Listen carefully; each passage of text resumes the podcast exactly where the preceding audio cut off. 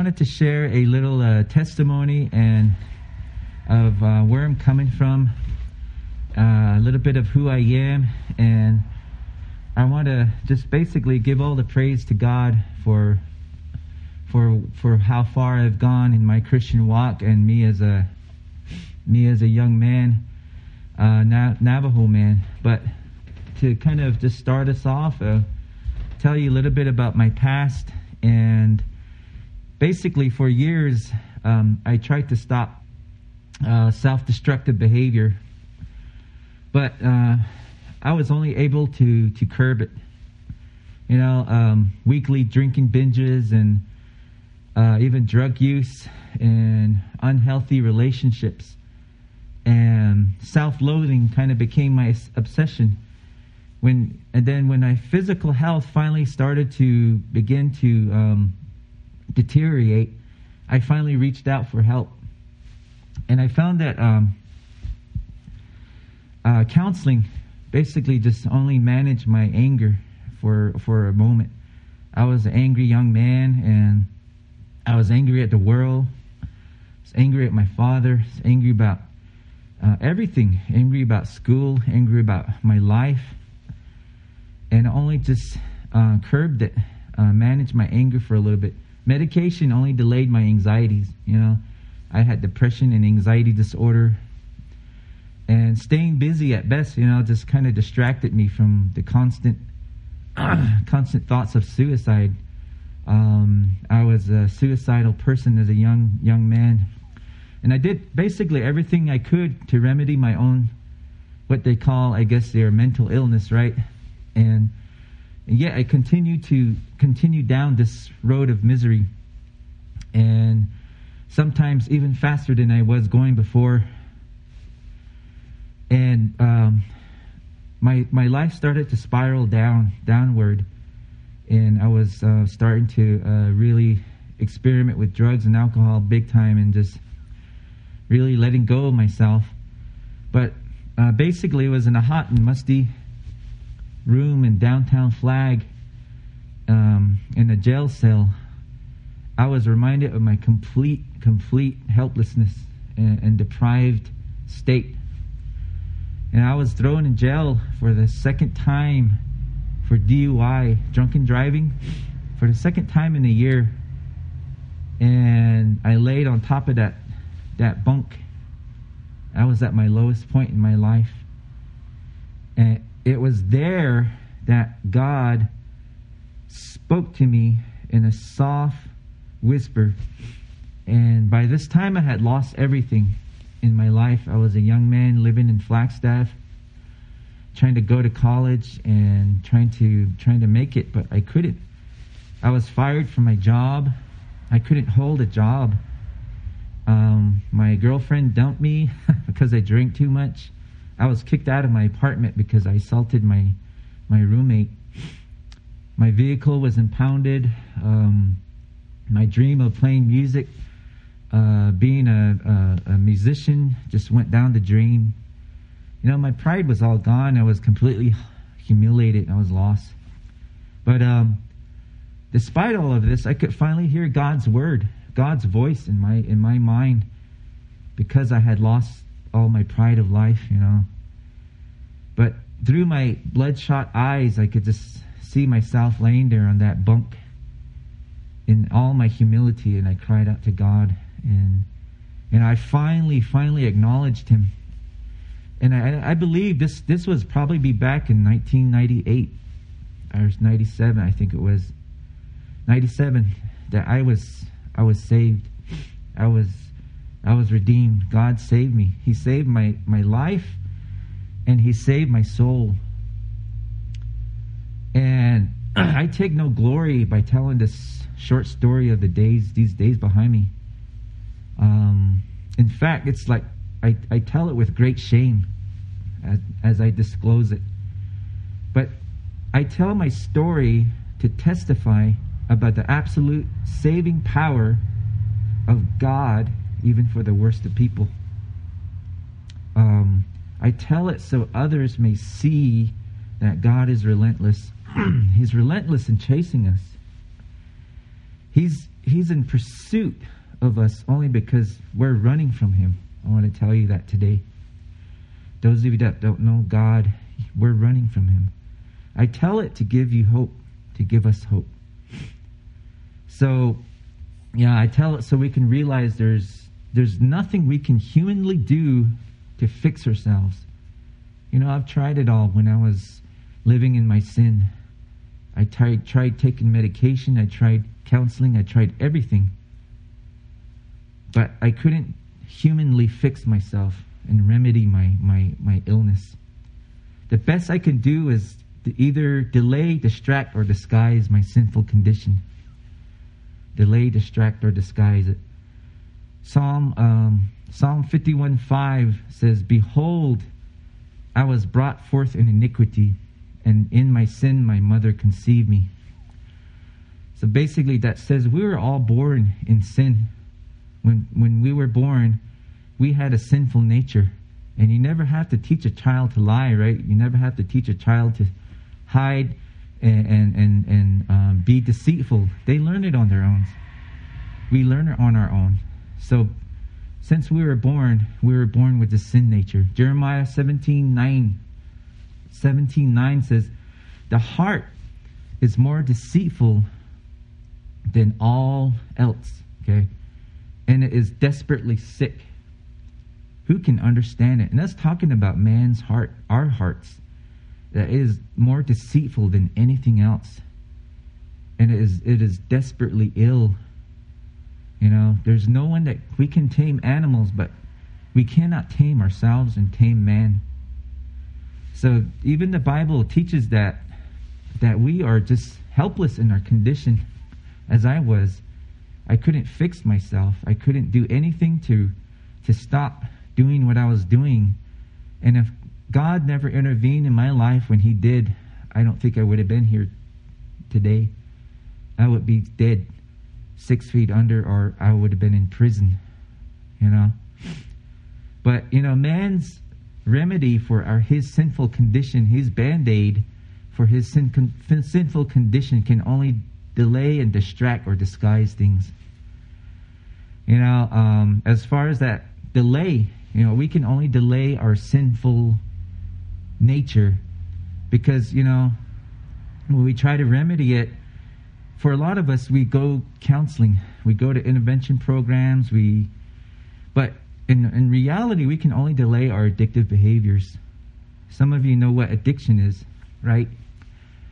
We're addicted to alcohol, we're addicted to drugs, we're addicted to caffeine, we're addic- some of us addicted to pornography, addicted to all kinds of sins. But because those things only address the physical and, and rarely the hardly the spiritual, like counseling and uh, medications and things like that, it, it just can simply push those things forward, forward into the future, those damaging behaviors. And for for an example, um, for example, from my experience and research, a majority of alcoholics go back to drink to, to the drink after a period of time and it's only a matter of time, you know. So, and also that word distract. I've used this in in work so many times. You know, when I used to work with kids, and I used to work with kids, and I used to say, "Let's give us let's give these kids something to do." So they can stay out of trouble. Let's build basketball courts. Let's let's make skate parks, um, community centers, and so what, so they can stay busy and, and stay out of trouble. And so that hopefully maybe they can stop drinking, right? And or smoking or you know whatever. But from my experience, distraction is only temporary. Our true nature and habit will always prevail in the end. And some of us also like to disguise, try to disguise our sinful behavior as well, right? Can you can some of you relate to that? We can only do so much to disguise and part, hide our sin. we can look like we have it all together uh, on the outside, looking happy, you know, having the best clothes, the best life, and in the best Instagram page, the best Facebook page, and filters make us look good. And we can put out the best life in social media, even. But in reality, how are we? You know, behind all of those filters and behind all of those um, social media posts, FB stories, flax, uh, Facebook stories, behind all the quotes you post, behind all the wonderful selfies that we post, really, how is your life? Does it really reflect what you put out each and every day when you walk out and go to work or when you interact with people? How is your private life? So my point is only we can only do so much to remedy our condition, this sinful nature, this addiction, low self-esteem, depression, pride, grief, so on. Because I've been there. and the enemy, an enemy who is Satan, knows all of our our faults and our shortcomings, and he capitalizes on those relentlessly each and every day. And I can tell you that Satan is relentless. He is the champion of rebellion. You know, he's powerful also, and he never rests. He's relentless at coming at you and causing you harm.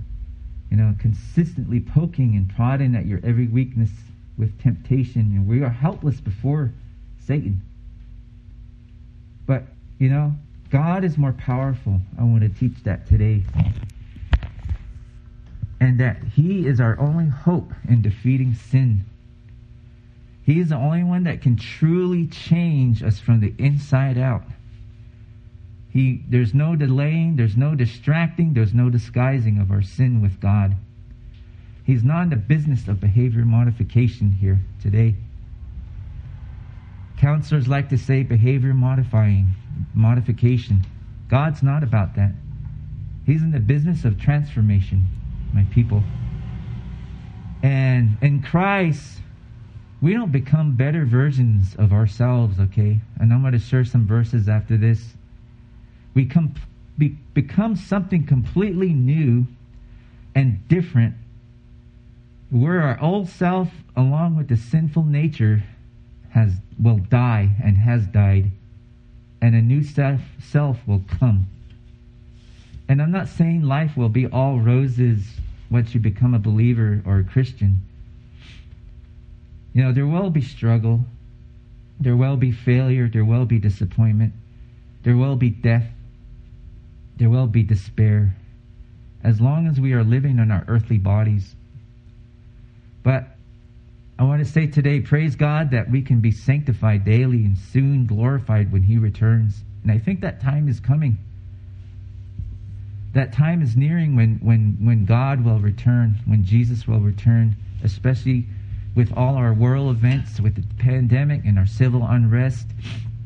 Our country is just really divided now between politics and leaders and uh, opinions and morals and morality. And I think our world is just really, um, really going down. So I want to just appeal to all of you here that are listening and hearing or watching is to is to is to make a decision, make a choice of um, make a choice of, for your eternity of who you're going to follow and who you're going to serve. Uh, because from, coming from me here today, I'm going to tell you that God is real and, and God changed my life. He changed me from the inside out. Um, he, he did something inside me that I would never have been able to do on my own. You know? Um, 2 Corinthians 5 17 says, Therefore, if anyone is in Christ, the new creation has come. The old has gone, the new is here. And there's an exclamation mark at the end of that sentence. It says, The old has gone, and the new is here. That's what Paul said. So if you're in Christ, if you are a believer, your old self will die. and the new self, the new creation that the believer in Christ is going to come is, is you're going to be a new man, a brand new person. But like I said, I believe we're in the last days and and I believe Jesus is coming soon. Now, maybe um, right now, a lot of us might be dealing with uncertainty and, and, and stress and anxiety. We watch a lot of news. We're on social media every day, and we see what's going on, and we hear what's going on, and it's very troubling. It's very upsetting, and it can cause a lot of anxiety, and it causes even depression and people are even killing themselves and uh, taking their own lives by suicide. You know, these lockdowns, um, curfews, and uh, people dying from the coronavirus, and it's just it's just a really bad time. Uh, things that are happening are just really bad, and it's causing a lot of angst and anxiety, I believe. But I want I want to I want to encourage you during this time is to let you know that God's still in control. He is in complete control of everything. He has not lost control. And that I want to let you know today that He can be trusted during this time. You know, like I mentioned, all these things going on in our world events Jesus is coming soon, and the time is of the essence. The time we have is very short. And by that, I mean that time is short. You know, it's coming, it's running out. So if, if you don't know Jesus as your Savior, I, I, I plead with you to make a decision today. My friends and, and my family, tomorrow is not, not guaranteed. Um, our health is not guaranteed. Your job security is not guaranteed. Even our freedoms are not guaranteed in this country. Nothing, nothing's guaranteed. 2019, December 2019, we thought we would have our health. We thought we would have our jobs. We thought we would have our freedoms. We thought we would have everything. But what came in 2020, you know, all of our lives were almost turned upside down in one day. So, me saying this is, is just basically a testimony, a testi- testimony to this fact that life is not guaranteed. Some of you might have lost your job. Some of you might have um, been laid off or put on furlough. You don't know when your next, where your next meal will come from. Where how you're going to pay for your vehicles. How you're going to pay for your rent. Um, some of y'all have had family members that died as a result of the coronavirus. Some of you might be sick with the coronavirus. Some of you are not sick. Thank God, not sick, but you're afraid that you might get sick. So I want to just appeal to you people, my people, my Navajo people especially. Um, the answer is in Jesus Christ. The, the hope that I have. Yes, the world events are scary, but I have a hope that this is not it. This life that we're living is not it. And there's a there's a bigger life ahead of us beyond this life, and that's eternity with God. And all the people that were that died in Christ, that were believers, that believed in Jesus Christ, those that I love, that passed on before me. I'm going to see him again someday. And, and we're going to have a, a really awesome reunion. So, um, my question for you today is uh, Do you know where you're going after you die? Do you know where you're going after you die? And almost time, almost every time I ask this question, when I was maybe talking to someone about my faith, every almost every time, probably 90, 90 95% of the time when I ask this question to an, another person, do you know where you're going to go after you die? They respond, I want to go to heaven. Or I want to go to a better place. You know, innately, we're hardwired by God to know that He exists. That's what the Bible says. So, whether we accept it or not, I believe that we all have this innate knowledge that God exists and that heaven exists. So, when, when people respond to me, I want to go to heaven, I want to be in a better place when I die. But I'm not sure how to get there. That's, that's a lot of times that's their response. But today I want to tell you that you can know for sure that you will go to heaven after you die. Did you know that? And I tell these people the same thing. It's okay. Yeah, you want to go to heaven. That's awesome. That's great. And you just told me you're not sure how you're going to get there. But do you know there's a sure way for you to know that you're going to be in heaven after you die? You know, and, and they say, wow, really? And that this just opens a door for me to share Christ with them in the gospel. But I tell them, but you know, there's a, there's a problem with this it's called sin. There's a problem of sin. We need to, and I tell them, the problem with what you want right now is that you need to be perfect to go to heaven. And they say, oh, okay. What does that mean?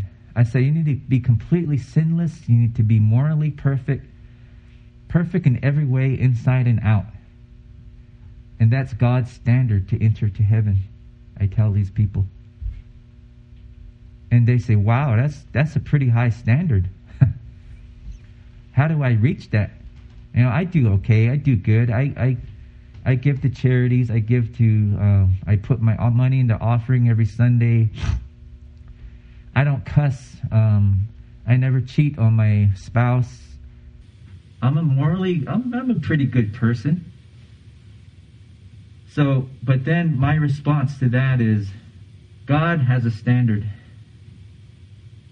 and he wants us to come to him on his terms, not our terms. God wants us to come to him on his terms. So there's a couple of verses I want to share before I end this morning. Um, this is the good news here, the gospel of Jesus Christ here. Paul in 1 Corinthians 15, 3 through 4 says, For I delivered to you as of first importance what I also received that Christ died for our sins in accordance with the Scriptures, and that he was buried, and that was he was raised on the third day in accordance with the Scriptures. Jesus Christ came and died for your sins, and he was raised from the dead three days later. That's the essence of the gospel there. But like I tell people, there's this problem of sin. And you might say, hey, I consider myself to be a good person. Won't that be enough? Be enough to get to heaven, James? You know?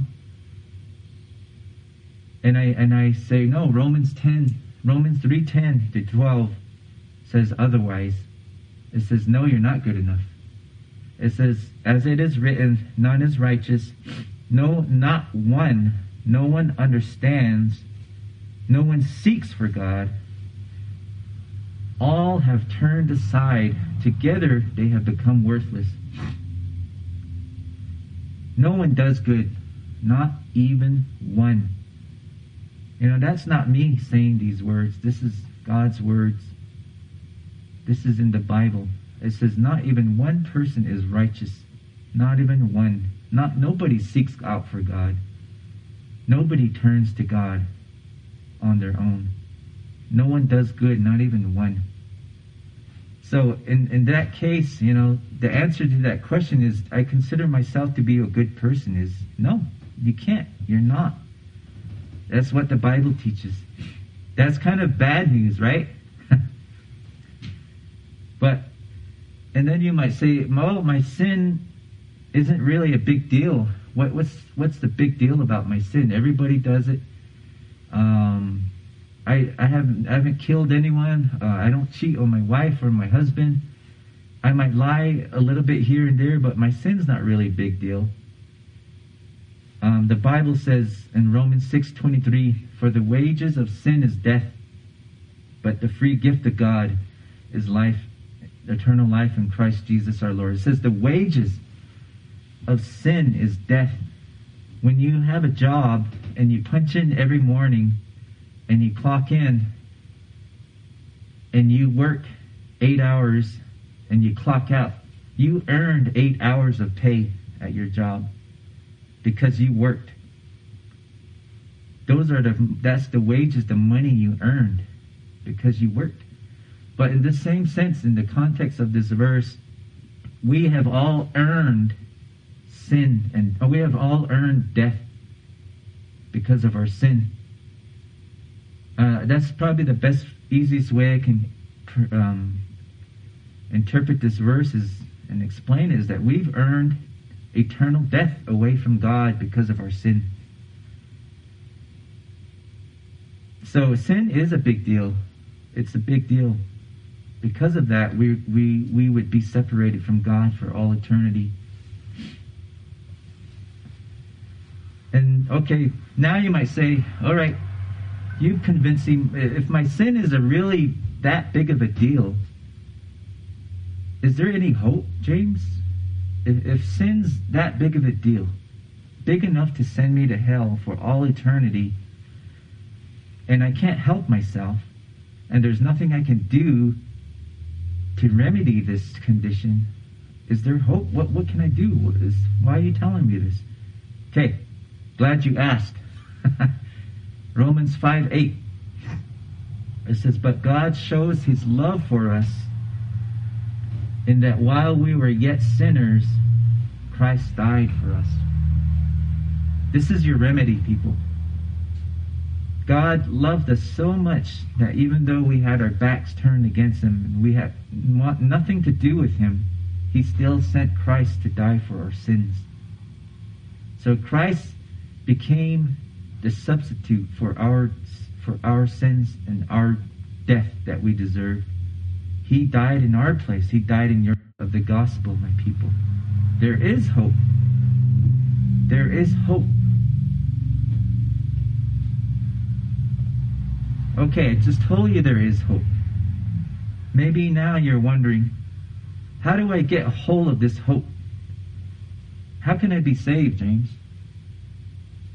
How, how, how can I partake of this gift of eternal life that you just told me about? Romans 10 9 and 13 says, Because if you confess with your mouth that Jesus is Lord and believe in your heart that God raised him from the dead, you will be saved. For everyone who calls, uh, 13 says, For everyone who calls on the name of the Lord will be saved. So, if we believe in our heart, in the depths of everything we are, our motives, our, our, our desires, the intents of our, our hearts, everything deep inside the seat of our emotions, everything out, we believe in Jesus Christ that He died on a cross for our sins and we trust in that and we trust in Him, God's going to save us. If you call upon God today and cry out, God, save me, it says, everyone who calls on His name will be saved. So I want to, want to challenge you all with that this morning. Um, these verses are very powerful verses, especially more powerful when it's told out of the vessel of a young man, Navajo man like me, that it becomes real. And hopefully it's real for you when you heard this message this morning. And, uh, you know, Christmas is coming upon us. Christmas is coming upon us soon, and I want to redirect all of our, our, our attention toward Jesus Christ and, and Him coming to be born as a, as a baby 2,000 years ago. And I want to read this verse here, or read this quote that I wrote concerning Jesus Christ being born. God became a um, he became a man. He became a man and he became limited to a human being to be born of a virgin 2,000 years ago. So, so he could come and save us and, and be our Savior. So listen to this. It's for the first time in all eternity, the almighty star breather became vulnerable to hunger, want, fear, pain, and death. Why? Because of love and glory. On Christmas night, the omnipotent became weak. The omniscient became ignorant. The omnipresent became limited. In a lowly manger, God the Son was wrought from out of the womb of his own creation, stripped of divine privileges, and became a man. He was born to live perfection for me and to die a terrible death, to satisfy the wrath against my sin. Yes, his life and death was all for his Father's glory, but also it was for my future glorification and for my sin. You know, our reason for the season when it comes to Christmas is Jesus. But God's reason for the season is you. How's that? By crushing his son for us on the cross so that he may atone for the sins of the world. Isn't that so true, my people? And as I end here, you know, I, I pray that you maybe made a confession of faith today by listening to this message. You know, what what what what do I do now? The Bible says be baptized. The Bible says be a witness, be a proclaimer of the gospel now. You need to find a church body, church to go to. Read the Bible every day. Find someone that can mentor you. So thank you everyone for, for hearing me and listening to this message today. And I just want to um, end with a quick prayer here. Lord God, we thank you for the time here. And I pray that even one listener might have made a confession of faith, faith and or even just um, struck some curiosity because we're all hurting. We're all uh, in, in this pandemic together. We're all in the same storm, but maybe we're in different boats. Father, we, we might be struggling in different various ways, and we shouldn't minimize one another how we're struggling. Father, everything means, everyone's struggles mean something here today. And I pray that um, this might have resonated somehow in someone that was listening here for encouragement, maybe a rededication of life of a of a believer who's already who knows Jesus, or even more so, a new believer has come out today from uh, from from the woodwork. Thank you, Lord. I just pray you just intervene in that person's life. If it's just one person, praise God. In Jesus' name I pray. Amen.